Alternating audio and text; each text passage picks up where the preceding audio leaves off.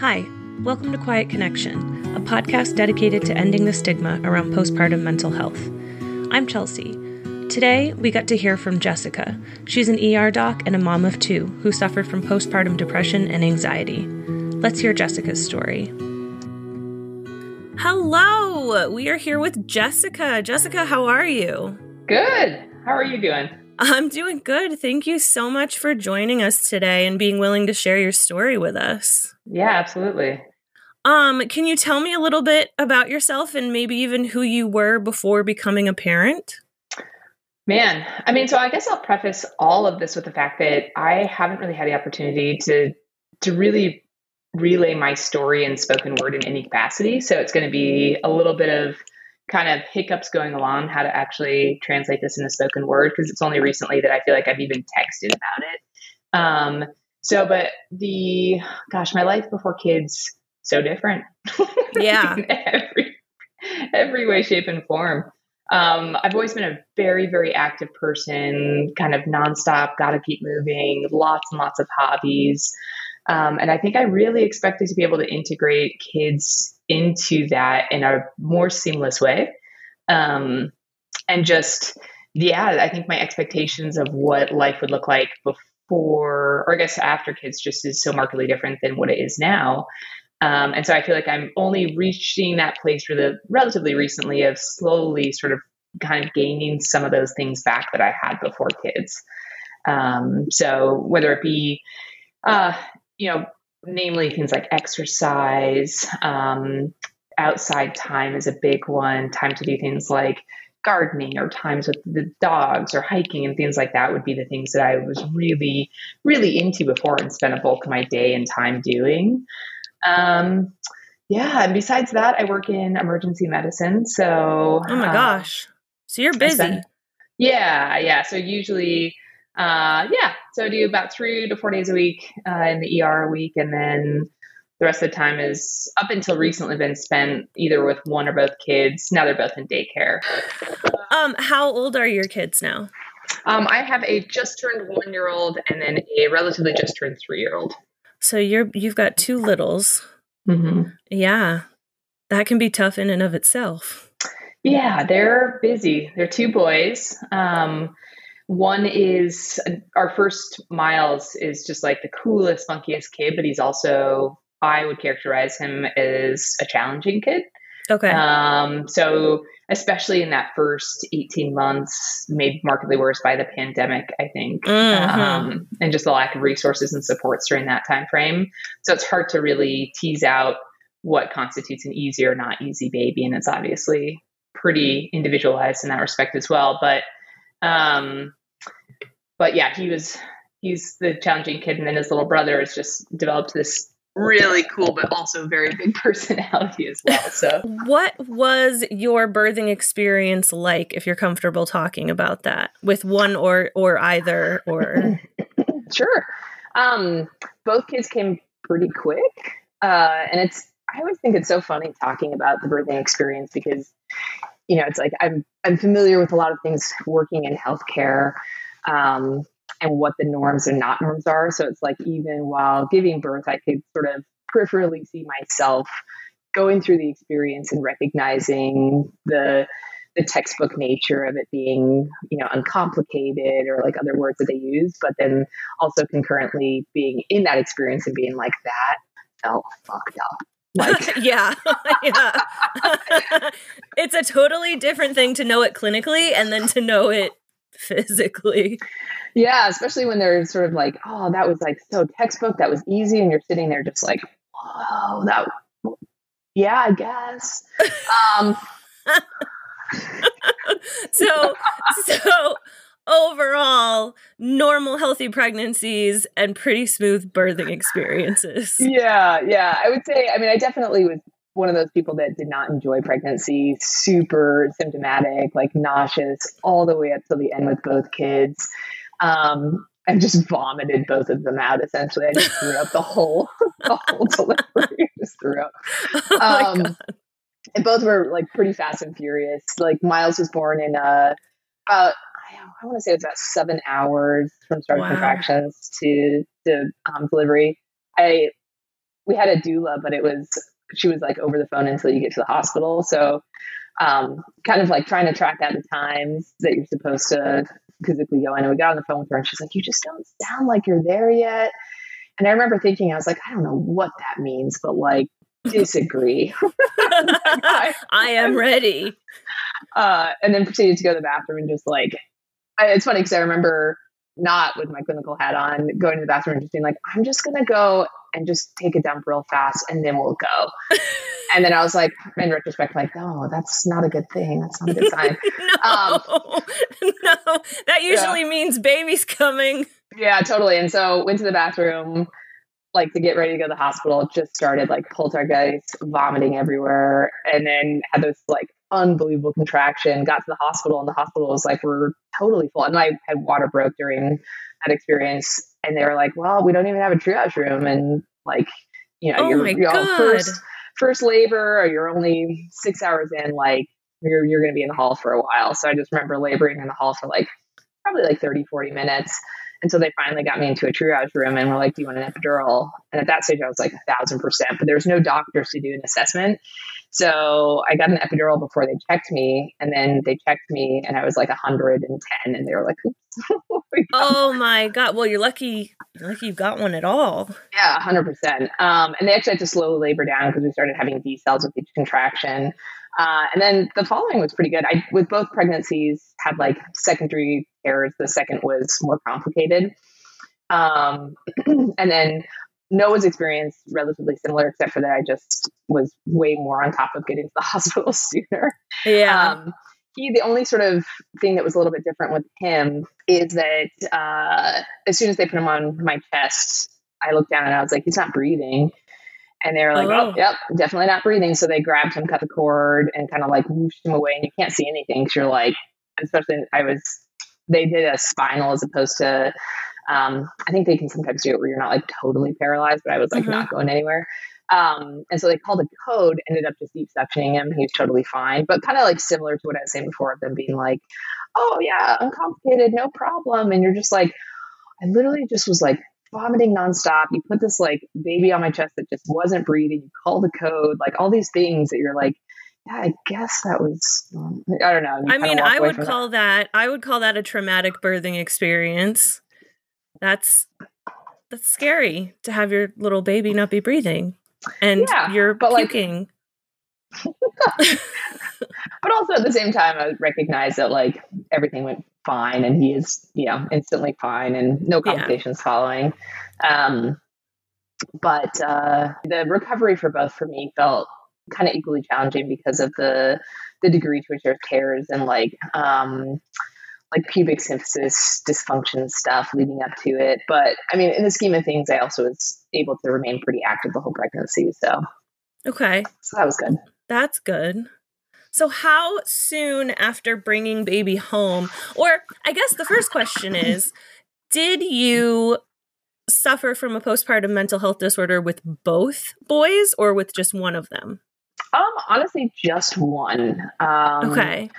The experience between Miles and Noah was like substantially different, despite the second being a lot harder to integrate. Um, and we also, our house just got really sick over and over. Like I got the worst hand foot mouth like on earth on like I think it was four days postpartum. Oh my god. Um, so I was like just like fevers of 104, covered in like this awful rash everywhere, and then having a mask and wear gloves around my newborn and just like praying he didn't get sick as well. Um, but despite that, I started um, Zoloft like pretty much at the end of my first trimester with Noah. Okay. Um, with fears that I was going to have the same experience as I had with Miles. So okay. I did a lot of work to be proactive. I also kind of took efforts into um, coming. I like. like despite the fact that my wife was like what are we spending this money on i was crazy about having like the perfect bed setup and mm. that meant like four bed setups. I was like, listen, we're going to do better bassinet. We're going to get a new mattress if I'm going to co-sleep. We're going to, you know, like have the like we're going to have all these sleep arrangements to maximize sleep um, in this postpartum period because yeah, just recognizing how detrimental that first month with Miles was of just not sleeping at all.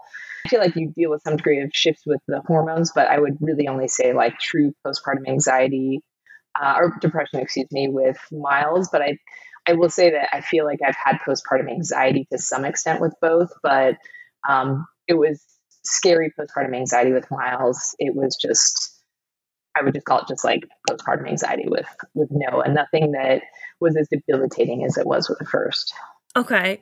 And so so what was that like? When did you notice that something was de- it definitely wasn't baby blues. It definitely wasn't like new mom, I just brought a baby home and I'm afraid to take my eyes off of you. Like when did you realize that this was a little bit more? Um, you know, to be perfectly honest, I don't think I really appreciated how bad it was until a year later, until wow. I was out of it. Um, and there was, I think there was like a lot of fear of speaking out about what I was actually thinking in the moment. Like I didn't even talk to my therapist in depth about some of the thoughts I was having. Um, and I don't know if that was because in working in the emergency department, you also interface mental health stuff so frequently. And so I had this underlying fear of what if I say the wrong thing? And that sets off this cascade of emotions that becomes bigger than me um, and fears that like what if they were to take my baby? What if they were to xyz and i think that i was so protective of those feelings and thoughts that i was unwilling to to share anything that i was experiencing in that moment. Um, and so it was really hard to characterize what's normal or what's not normal if you don't talk about it mm-hmm. um, i think the things that really I mean, I'd say within the first month or two, I had thoughts that were that were scaring me and I didn't know what to do with them. Mm-hmm. Um, and so I recognized in that moment that that this was probably more, but I just didn't have anybody to talk to about what was normal and what was not normal. And I think it's so easy when you're so sleep deprived and recognizing that you are going through these hormonal changes to sort of chalk it up to that and to mm-hmm. say, you know, listen, this is just because you're so tired. It's just because you, you know, like you care so much about this thing and you're anxious and everybody says that, you know, like that you, you know, you don't always, you know, check your baby's sleep 20 times a night. And so I was like, I kind of put it into that category um, in the moment, despite the fact that I was like, this feels uh, very like disruptive, very like pervasive, invasive thoughts that I just can't like shake. Yeah. Um, yeah, and I think because of the fact that I was there was that real underlying fear that I wasn't really willing to accept or acknowledge, I sort of immediately kind of boxed off that emotion. Like as soon as I was like, oh, this is some of these thoughts are kind of really trending on more than what's normal. Yeah. Um, I instantly kind of was like, oh, no, no, I can't deal with that. I'm going to put that in a little box and I'm, you know, we're not going to talk about that. We're not going to like do that. And I think that that unfortunately is the downside of being good in emergency medicine is you compartmentalize. Um, really yeah, that's part to, of the job. Yeah. So I was able to sort of do that to some extent, not well, because I think I was concurrently dealing with the postpartum depression. So I was very obviously not okay on that end. Yeah. But it didn't feel, the depression didn't feel as scary to me as the anxiety felt. I just remember feeling the saddest and most depressed I've ever felt in my life. And I'm not like, I'm not ever in my life have I been characterized as a depressed person. I've yeah. always been an anxious person, but not a depressed person. And so that was a totally weird emotion to experience that like profound sadness and like loneliness and like this mix of being like, I should be happy right now, but I'm not happy. Mm-hmm. And that mm-hmm. was distinctly different than the um, intrusive thoughts I had that came with the anxiety. Um, and that the intrusiveness was what was actually so like that was what felt scary to me. The depression was just like this sucks. like, yeah. You know, I never was worried about like self harm or anything in terms of my own safety. I just was miserable. Yeah. Um, but the anxiety piece was something that that is like you can't shake the intrusiveness of those thoughts. Were you able to confide in your wife at all about any of this or no, no, I mean she very obviously recognized that like I was not happy. Um but nobody really knew about the anxiety piece. You kept that all close to your chest. Yeah, and I think it's hard too when you're, you know, you're identified as an anxious person to mm-hmm. the people that are closest to you. Um, and so it's very easy for them to be like, oh, well, you're, this is just, you're just anxious. That's just you. Yeah. Um, and it sometimes undermines your emotions and your feelings because it's just like, well, Jess, but you're, I mean, you always have anxiety. Like, of course you're anxious about it. You're anxious about everything. And so it's really hard because in that moment you're just like, no, this is different, but I don't want to actually tell you how it's different because that's, it's exposing on a way that I've, yeah, just that you've never experienced before because you've never had this degree of anxiety before. Well, it's almost um, like voicing it makes it real. Yeah. And I think some of those thoughts felt so troubling to me that it, it was like this I was like, oh my God, like I can't tell anybody else because it's like the, the fear of judgment, yeah, embarrassment, shame. Um, like there's so many emotions and words that you could use to describe what that degree of anxiety and some of those thoughts felt like that it was like oh no i'm keeping this very secure and like nobody's going to know this because i think shame is probably the best way of describing it just like how how on earth could i even like and you know it's funny because it's like i know probably comparatively speaking mine was not even that bad by comparison it wasn't like i had i mean the we, we, can certainly go into some of like the specific thoughts I had, but um, but even still, it was just like even an inkling of of some of the thoughts I had. I just was like completely ashamed of. Yeah. So. Yeah, well, and that is a common denominator for a lot of parents who are going through postpartum anxiety and depression, but a, a lot with anxiety. Shame is a common denominator. And the um, piece too with the shame component, because you're just like, especially you know when you confide and, and what i experienced is i did confide at least on the depression front to a couple um not like super super close friends but you know like friends that have young kids that i was like oh maybe this is a shared experience maybe what i'm experiencing is is normal or you've dealt with it too to, to kind of get that response back that's just like oh totally i understand and i didn't get that response back right i got yeah. like you know, just like, oh, uh, yeah, no, no, I don't feel that way at all, or whatever. And then that that added to that piece of just being like, oh, I'm not, I'm not gonna open that door again. Like that felt hard to break down that barrier to communicate that. So I'm certainly not gonna like do that again. So I think that compounded some of it yeah that kind of leads into uh, like what types of supports did you have during that time? Like did you have family? Did you was there anyone around that was sort of lightening the load a little bit or?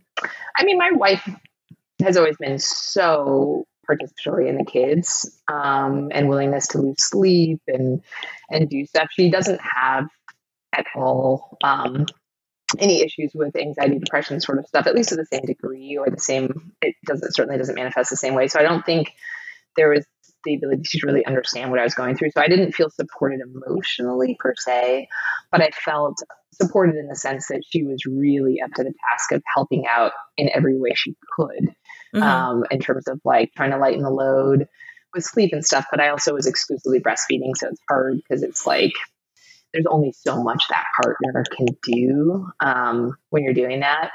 Um, but otherwise, my mom lived in a different state, and then Colette's parents are Canadian. So this is when we both lived in Boston at the time. Okay. So um, they were able to come down for you know a couple of days, and then they went back, um, and then it was just us. And um, I, it's really interesting when I like I see people who have small kids now who, and this is the worst way to do it, but comparing yourself to social media. But in either case, even if you have that sort of like awareness that you're doing that, you're still like, well, but like, even if I'm not comparing them, like I'm still seeing that they physically left their home. Mm-hmm. Like they attended a wedding, they got on an airplane, they went to a restaurant. Even if I'm not comparing some of the details about being like, well, they look so happy and that sort of stuff, it, there were still objective pieces there where I was like, oh no, but they they left their home, and I was like, with Miles, I was like, I didn't I didn't feel like I had the capacity to leave my home with this child for three months. Like I just it felt too hard, and yeah. I don't. It's funny looking back because I'm like, especially now that we have the second and you feel so much more equipped. And I didn't deal with the postpartum depression or anxiety. And I'm just like, oh yeah, no, like I can meet up with coffee, you know, with my little baby, no problem. Um, but with Miles, I was just like, I don't know, I just felt totally incapacitated and just like, I mean, it was confounded by breastfeeding problems. Um, uh, he was more of like kind of a colicky baby. He wasn't super easy. We weren't sleeping. We didn't have help. And so then that sort of led to this cycle where you just, you know, you're just like lucky if you get out into the sun for 20 minutes a day with your kid. And so then that I think that just then further sort of compounds that depression and isolation and everything. Um, so I think that it just it made it that's a long way to say it, it made it very hard for us to have some of the social outlets that we had previously.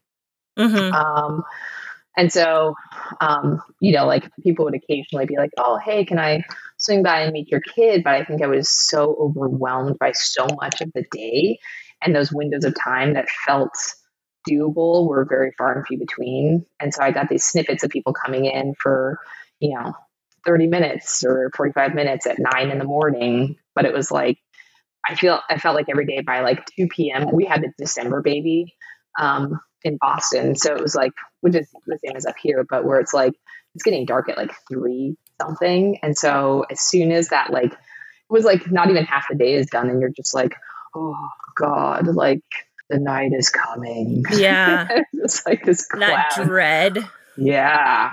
Yeah. Unreal dread every day. And it was like so early too. So it's just like, oh, I can only be a human for a couple hours and then it's back to the depression sort of piece. So you felt your symptoms worse in the evening. So much worse. Yeah. Yeah. I felt like every day at whatever time he woke, you know, five, six, seven, I felt like there was just this like this weight off my shoulders. I felt like I could breathe for maybe two or three hours. And I felt like it was also because one, there was light, which was huge. It was almost like you just had to do one foot in front of the other, and you're just like, okay, we survived one more night. Like a new mm-hmm. day has mm-hmm. come. Um, and I felt like I could also more easily give uh, Miles to my wife. And this was in the first couple weeks um, when she was off from work. Things got worse again when she was back on work because she was in eight to five. And so then all of a sudden those mornings became a separate dread. Yeah. So, but at least early on, yeah, those felt good. And then come like two or three in the afternoon, it was just like, oh. And then I started developing anxiety about the the nights getting you know coming on. So then it's like yep. it got earlier and earlier where you're just like i only have an hour left before this totally like depressing wave hits. And then it's just like yeah. And then you're was, anxious about getting anxious. Yeah yeah and you're yeah. anxious about the fact that you have so little time before you're going to be depressed again even though you're yeah. kind of always depressed but you're going to be more depressed in the next hour than you were and you're anxious about that and it's just this cycle um, was there anything at all that helped during that time? After the six week mark, I was able to start going back. I've always been pretty big into CrossFit. And so mm-hmm. I was mm-hmm. able to start going back to the gym. And before that, I was doing weighted, you know, just like weight stuff at home, but it wasn't leaving the house. And so that felt huge. Um, and it's, you know, the time course and all this is a little wonky too, right? In that, you know, it's like you, you know, for those first, my wife was actually off for about five or six weeks because her company always has the holidays off. So the timing of his birth was super convenient. She took two weeks off for his birth and then she was in this like two to three week um, work holiday. So she was off for like five or six weeks. So I dealt with that like acute postpartum depression stuff, but with her there, and then kind of felt like by six weeks was sort of getting into the hang of things. But then it's only six weeks before you're back at work and there's that whole new shift. But the the challenging piece was that at that um, three month mark, as soon as I went back to work and I had to go back a week early, uh, was the first week of the pandemic in the emergency oh department. Um, we instantly shut down the day I started work again. Wow. So it was I was actually I think the within a week, the first week nothing had shut down, but I was at the forefront. We were seeing like the very first waves of COVID patients. So there was this huge fear of just like, holy shit, now I'm working with this pandemic that we're not familiar with. Like, am I going to bring it home and kill my baby? Yeah. I like, I've already used all my, you know, my time off. So, you know, I'm going to be potentially risking my job if I decide not to. But how do you, you know, I'm already kind of dealing with this tremendous anxiety that's been kind of like to some degree underappreciated and then kind of going into that. Um, and then everything totally shut down. And that sort of been, that was the next, essentially up until his 18th month of life was Yeah. zero contact with anybody essentially. So that Wow. that sort of I think perpetuated a lot of struggles um, for so many other you know different reasons. Like we didn't have daycare, we didn't have family, the Canadian border shut down. Um, so then it was just like nothing, nothing. So He was a true COVID baby. yeah, luckily not born into it, so we could have like family visit at his birth, which Yeah. is um, which was obviously really huge because I can only imagine the experience for a lot of moms that didn't have that or had to give birth by themselves. But yeah, I mean, it was he grew up with the social isolation of COVID and has subsequently dealt with issues because of that related to socialization and speech delays and and other issues because of that. Do you think that the experience changed your relationship or any of your relationships, like your relationship with your wife, your relationship with your family? Yeah. Oh my God. Yeah. Yeah. We talk about well, I talk about it a lot. I'm a, a more emotional emoter uh, than she is. um, no, we're still reeling on getting us back, a thousand Yeah. percent. And I've had a lot more time to be a little bit more introspective about kind of acknowledging the whys of how that has come to be, as opposed to kind of being like, maybe we've just drifted apart as people and being like, well, maybe, but also you guys went through a tremendous number of things. Now recognizing the degree to which you were truly depressed, truly, you know, experiencing a disproportionate level of anxiety at that time that was unsupported and for no fault of anyone. I mean, she wasn't in my head. She didn't know what I was going through. And she was also a new mom experiencing parenthood in her own way as well. Um, but then hitting the pandemic and having no supports and kind of it's been just kind of like bleeding out this process for so much longer. Um, because then it was like in person therapy, no. You know, right. it's like, you know, any degree of socialization, no. Exercise, no. Like all of the things that were supposed to suddenly become this like light at the end of the tunnel at three months when I went back to work in terms of like, okay, like, you know, I'll be able to, you know, if he goes to daycare or at whatever time, like I can have a little piece of me back. I can have with, you know, XYZ. None of those things happened. And so we went on to survival mode, both working full time. So we just, for 18 months, it was just baby pass off. You know, it was like here, here. And because, but he had a lot of really tremendous, like, emotional meltdowns at this age, and he was nonverbal um, the entirety of that time. So my days with him were like awful. Yeah, I can't. I I can imagine. I just and I it was hard because I was like, I kind of hate this. Like I love this person more than Mhm. anything, as most mothers can express understanding of. It's just it's like love like no other, but just hating motherhood Yeah. and just being like, what it, you know, like I don't want to undo this because this is the best thing that's ever happened to me because I love you so much, but it's also the worst thing that's ever happened to me because I've never been so miserable in my whole life and I don't enjoy being with you Yeah. but I also am not with you when I go to work, and then I just miss. And you're just like, oh man, the complexity of these conflicting emotions sucks. Yeah, the the real that took on our relationship until we finally we moved up into Vermont just before. Gosh, when did we move up here? When he was about ten months old, so we didn't have friends. We got new jobs and kind of that whole thing. And Vermont's kind of isolating. I mean, Mhm. yeah, Yeah. yeah so it was a it was just sort of a weird place to move to in the midst of a pandemic because of that. And then i knew that we wanted a second kid but it was weird because it's like i wasn't even out of the depression for miles. I just was like if i don't have another kid now because i'm going to be 40 this year i was like there'll be no second kid. And i didn't want that reality but i didn't know what else to do. So then we got pregnant again and then that just kind of further compounded a lot of the things.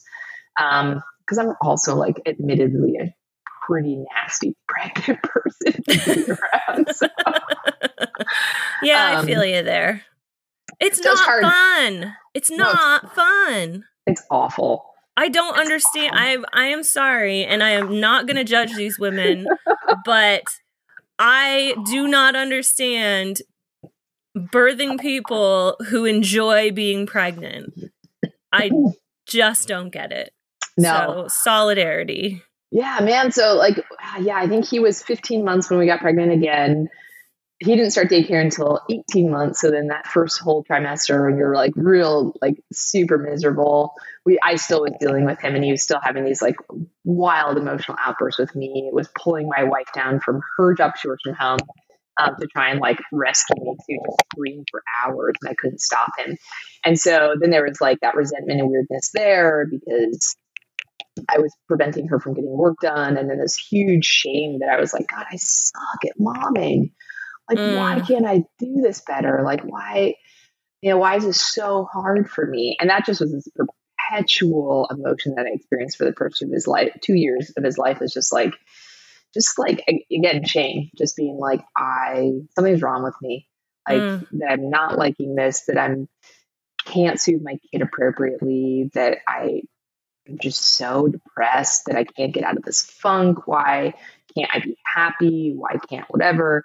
And it's impossible for that not to affect your relationship because it's just like then you're just you know in addition to the fact that you've just been swapping off your baby back and forth with zero time together it's just this like wave of you know it's hard not to eventually develop resentment about a million things right?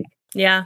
Um so and it's funny because it's we've only i feel like we're barely crawling out of this like motherhood trench now we've sort of kind of started going on dates but like we went on out to dinner last week and it was like i was like i think this is the eighth time we've been out together since our kids have been born. Oh my gosh. You know, just the two of us. And you're just like, that's bananas. Yeah. oh you get it's like starting all over again. Completely. What do you like about being a parent? It's funny because it's like as miserable as you are at times in parenthood, it's also like sometimes I don't know. It's just this, you feel very bipolar. Well, you can even you could say nothing. There are no, days there are days when I like nothing about being a parent. Well, it's funny. I say that because I, my instant thought was going to be like everything, and I was just like, that's not true. uh, and that's where I was like, man, it's just such such a weird thing to like, um, you know, certain moments of the day just being like, this is this is my favorite thing ever, and then like two seconds later being like, I'm don't think I can make it till dinner or till you know bedtime or whatever. Yeah. Um, gosh, what do I love about I, I mean, I think probably the biggest thing is just that to experience what it feels like to love that much, um, despite the vulnerability of it, is the coolest thing ever. I mean, that's just so cool. And to be able to like watch them grow, to be able to have moments, specifically for me, breastfeeding has been this like really peace giving, lovely time. Mm-hmm. Um, so those moments are kind of like a special bond quietness that I will for sure miss, you know, later on in life. And so I feel like that to me, despite all the shit, I mean, obviously for me outweighs all the other stuff. It's just this like this experience as a whole is like still just tremendously valuable. But if you ask me like what what specific moments is harder, because I'm like I don't know. like, do I like bath time? Not really. No. Do I like doing? And I'm like, no. Um, um. So on the flip side of that, what do you think your darkest moment has been through this whole process? I mean, the darkest period for me was probably at that like four to six week mark with Miles. Okay. Um, and uh, that's when I had like the most intrusive thoughts. That's when I was kind of at this like delirious kind of place where I just felt out of body mm-hmm. um, and not being able to trust my like questioning my ability to trust myself was the scariest time in preg- or in this whole process. Um, I probably wasn't at my most depressed place. I think that by the time Miles hit 18 months and we had been doing this back and forth thing by ourselves for so long, I was at this like absolute breaking point. Um, but that was more from the depression end of things. I think I was just profoundly depressed. So those I think would be the two sort of separate hardest times, and just the experience of dealing with with a, a kid that you couldn't soothe, and the the I, yeah this enormous shame that came with like me feeling like there's something wrong with me, yeah. and that from the very beginning, right? Like you know, something's wrong with me because I'm not happier, because I'm having these thoughts. And as those thoughts sort of dissipated with time, that I still wasn't getting happier, that I mm-hmm. still was struggling, that I still was having a hard time soothing my own baby, like all these different things that just like, it's so funny because I like anytime a new mom gets pregnant, uh, it's hard not to be just like, or they're about to give birth to be like, oh, you're about to deal with the dark times. And I'm like, no, that's not everyone's experience. I know. But like, I know. It's because like- you you want you want you want to prepare them. yeah, yeah. Well, and I but think it's weird. that's I think I think that's why it's so important um and brave that you're that you're talking about this and that and that some of the um the other women that I'm talking to are talking about this because we want to tell them because it is a reality for us. And it doesn't mean that it'll be a reality for them, but it could. Right. And Yeah, it's it's wild. okay. and that's i think that's what's been interesting so like every single mom friend i have now that's about to have a kid i always like, across the board even even to the extent where it was like my ex-husband's girlfriend and i like reached out and i was like hey if you just need a person to talk to and she's like yeah cool thanks and i was like no i mean i, I totally realize it probably shouldn't be me but i'm just, just putting it out there you know you're just like so protective I think it's like of somebody else for fear that they have to go through what you went through. But at the same time, recognizing now having done that with so many mom friends where it's just like, hey, do you want me to? I'll text you every day. Just like, just so you've got human connection, so that you've got, you know, a body of person that's just like, hey, I'm, I'm here if you need me every single day.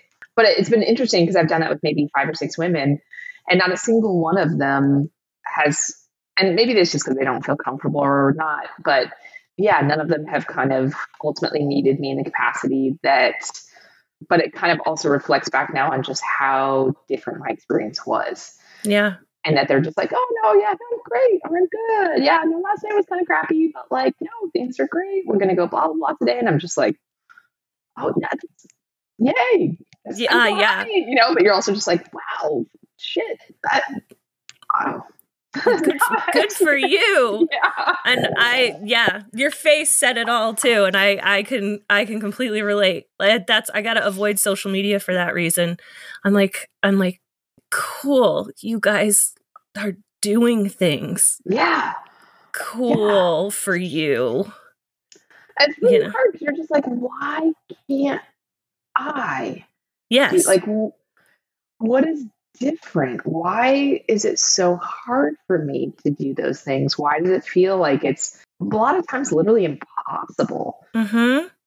You know, and it's like, even without without the like weight of postpartum anxiety depression with Noah, at least to the same degree, I still have issues with anxiety thoughts related to Noah all the time and with both of them. And being in the emergency department makes that worse. Like I, I oftentimes struggle to go to bed at night because I still have intrusive thoughts, but they don't feel scary. And I can kind of like talk myself down or separate myself. And I couldn't do that with Miles.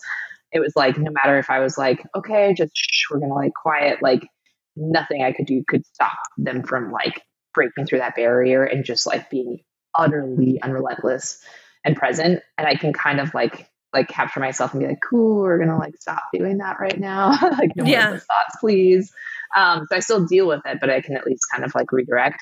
But i mean even without that it's like we've spent one night away from our house well that's not true we went to canada but we have like in-laws help up there but it's just yeah i'm like we still haven't taken the kids out to a restaurant and like Yeah. miles is three yeah well we kind of like finally enter we finally got all got COVID, and that was like right after gastro and like right after some nasty upper respiratory thing. Oh my god. So there was like this window where I was like, "F it, like let's go to Monkey Do." We've just been sick forever anyway. I was like, "We got it all. Like, we can't get COVID again yet." So, uh, yeah. So we kind of finally went and did some of those things, and I mean, Miles was not into it anyway. So it's kind of like, but it's. I mean, regardless of which, it's still just the emotional weight, or maybe not emotional weight, but it's just the. I don't know. I guess it is. It's the weight of something, right? Maybe not emotional weight, but like where you're just like, I don't have the energy, Mhm. even to this day. Uh, not fueled by depression or anxiety, like, but it just, I don't have the bandwidth. Like, I can't. It's too hard. Yeah. It's too hard to take you to a restaurant. People do those things and know that they struggle, right? I mean, they're dealing with the same things that you are, but then again, it's that like, well, but they're doing it. Why yeah. can't I do it? Like, and from being such an active person, I mean, I used to, you know, like be the person that somebody would be like, hey, do you want to go to Egypt tomorrow? And I was like, yeah, I'll just cancel. Yeah, done. Buy a plane ticket. Sure. Sounds great. Like, oh my God. Um, like I didn't second guess anything. I'd go, you know, like on ice climbing trips every year and rock climbing trips and go out to the desert and go hiking and camping for, you know, days or weeks or whatever. Um, and I was like, oh, it's, you know, we're going to take our kids and do all these things. And it's like, meanwhile, I can't take them to the fanciest hotel overnight because it's too overwhelming for me. Yeah. like, I just, and that's been a kind of a real hard wake up call. And some, I guess it's just been hard to, hard pill to swallow, right? Where you're just yeah. like, man, I, I thought that it would be so different. I thought I would be so much more capable um, and recognizing that it's not about my capabilities, but then concurrently feeling like, well, but it kind of is. I know? know it's it's so hard. It's so hard to know logically that it is not about your capabilities at all, but that mm-hmm. but that emotion brain is you can't you can't quiet it. No, you just can't. Would you tell your boys down the line about your experience? Um, yes, I think I would be. I think um, being frank and open with respect to things in an age appropriate way is totally valuable. Mm-hmm. Um, and I think to be able to express, like, yeah, like, you know, especially because I feel like Miles unfortunately does have the propensity to be an anxious person moving mm-hmm. forward. Like, I think he will probably struggle with anxiety in his life. Um, so that will think be a, a large shared sort of conversation if he does in fact struggle with it about yeah, like I've had a lot of really hard times with anxiety as well. And never, I don't think I'm ever going to be like, you know, like I didn't want to be around you. Yeah. You know, like I'm not, there's no value in that for him to hear. But um, certainly talking about just that, yeah, that those emotions are real and kind of how to work through them and tools and, um, and just I think recognizing like, yeah, those, you know, especially if they're, you know, in adulthood, if they were to ever ask me about it, or if they had partners that were experiencing something, then I think it would be very appropriate to be frank about the experience and just say, yeah, it was incredibly hard. And then the pandemic added a whole nother sort of layer to that. And that, I mean, that's, that's also a part of their story, you know, like they, that is their story moving forward. And I think understanding what that experience was like for us is on some level important for them to know, but it will really just be contingent upon the need for them to know more specifics. This is a weird kind of question because I feel like I feel like the there's a knee jerk reaction to it, but like would you change the experience? I mean, the knee jerk reaction is I wouldn't be depressed. Right. But you know what I mean? But like at, at at the base of it, would you go back and change any of it or do any of it differently? I don't know how I didn't have any tools to do anything differently. If I had known that I was going to have that many issues, I probably would have done what I did with Noah in terms of getting on medication, pulling in all the supports. I mean, we had our in laws, and the Canadian border was open, but they essentially just moved in for three months. Um, so we had way more hands on deck. I was far more flexible about um, sleep setups and all sorts of stuff. I mean, I think the only thing I wish that every mom probably wishes is just like I wish I could go back to my my first self and just kind of just be like, it's okay, like just be gentle mm-hmm. to yourself.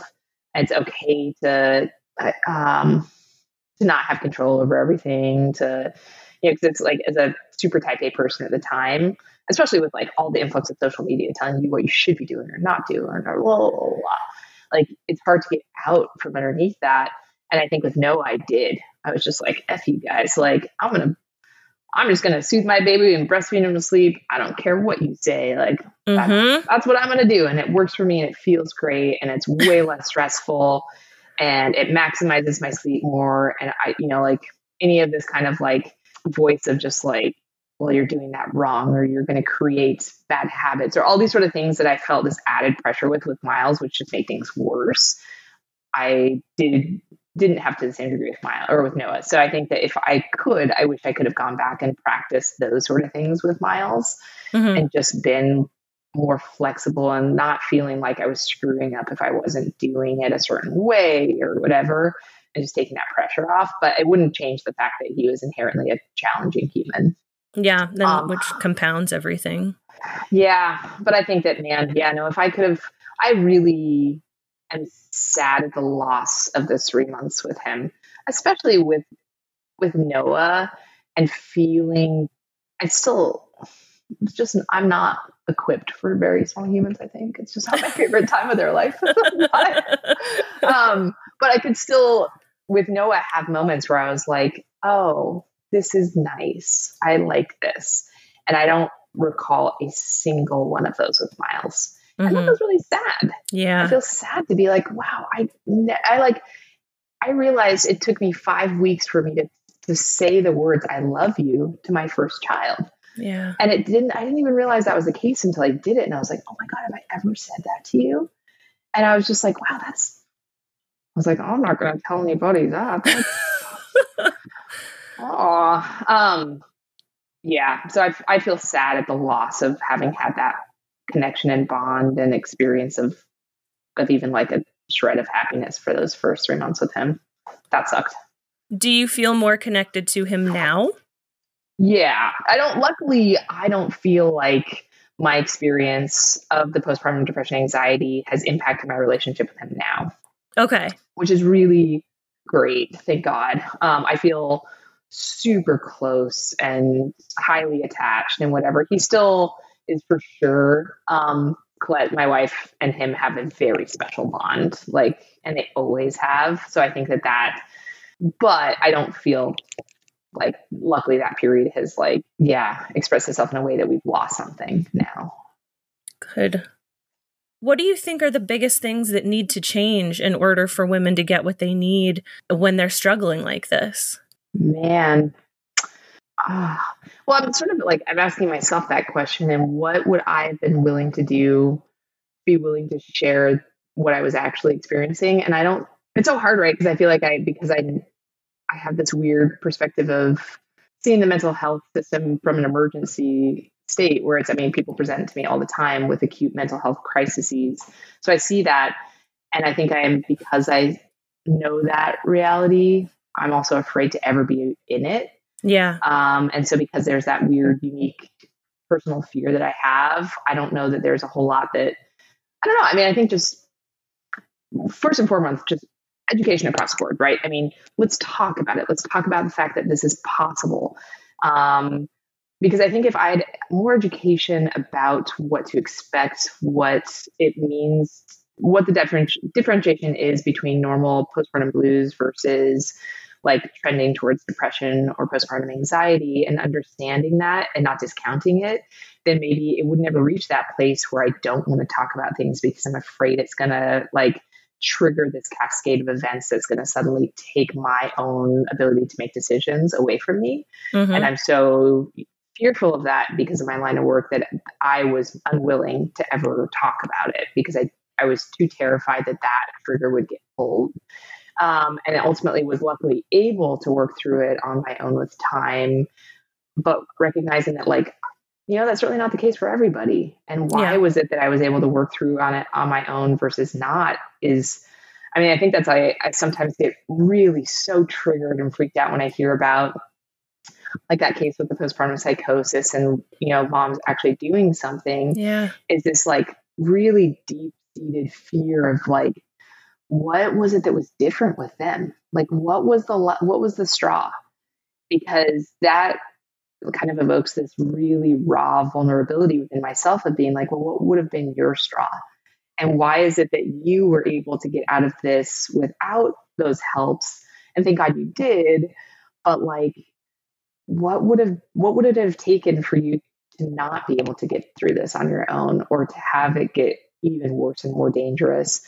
And I don't have the answer, and that's what's really scary, right? Yeah. Because it I, I don't, I don't, and that's where it's just like it's. I feel like it's so out of the individual's control, mm-hmm. right? Like it's situational, but it's also, you know, to some degree, there's just it's this predisposition, it's these things, and I think the education and support early, early, early on is so critical because then it doesn't have to necessarily progress, or at least you can be that much more cognizant that that you're needing help before it gets to that place. Um, and I think if I had Absolutely. had more supports early on about just like, like you said, like you know, more check-ins, more resources from the get-go. You know, as you're in your final third trimester, I mean, it should just be pouring you with resources about like you, you know, just you're aware this is what lactation support can look like afterwards. This is what blah blah blah can look like. We want to talk to you about even just dumb stuff like that it's okay to ask for help, that it's mm-hmm. normal to ask for help, that no parent should actually be expected to do this and that our culture is really effed up with respect to that. Like it does take a village. It mm-hmm. should take a village. The fact that you don't have a village is hard. What are your resources? You know, how can you augment those? I think all those discussions leading up to it and just kind of just like a whole like a ton of literature about like what is postpartum anxiety? When is it something that you need to I don't know. That would have made it feel more accessible to yeah. to talk about before it reached a place where I was not willing to talk about it because I was too afraid. And that sucks, right? That like you're going to get so bad on your own that now I'm not going to talk about it because I'm terrified that now like somebody will swoop in and like do something or that my wife will forever judge me or yeah. that that's bad. It should never reach that place. It doesn't have to reach that place. No, nope. but it's well, you are helping women and birthing people so that it doesn't get to that place. So I appreciate it. Thank you so much for being so brave and sharing your story with us. You are an incredible asset to birthing people out there. Is there anything else you want to say to anyone who might be going through this right now? Not if you're not alone. Another big thank you to Jessica for sharing her story with us. If you want to follow along with us at Quiet Connection, you can find us on Facebook, TikTok, and Instagram at Quiet Connection or at Quiet Connection Podcast. You can find us on all of your major podcast platforms like Spotify, iHeartRadio, Google Podcasts, iTunes, and more. Join us next week where another story is told and you realize you're not alone. I see you.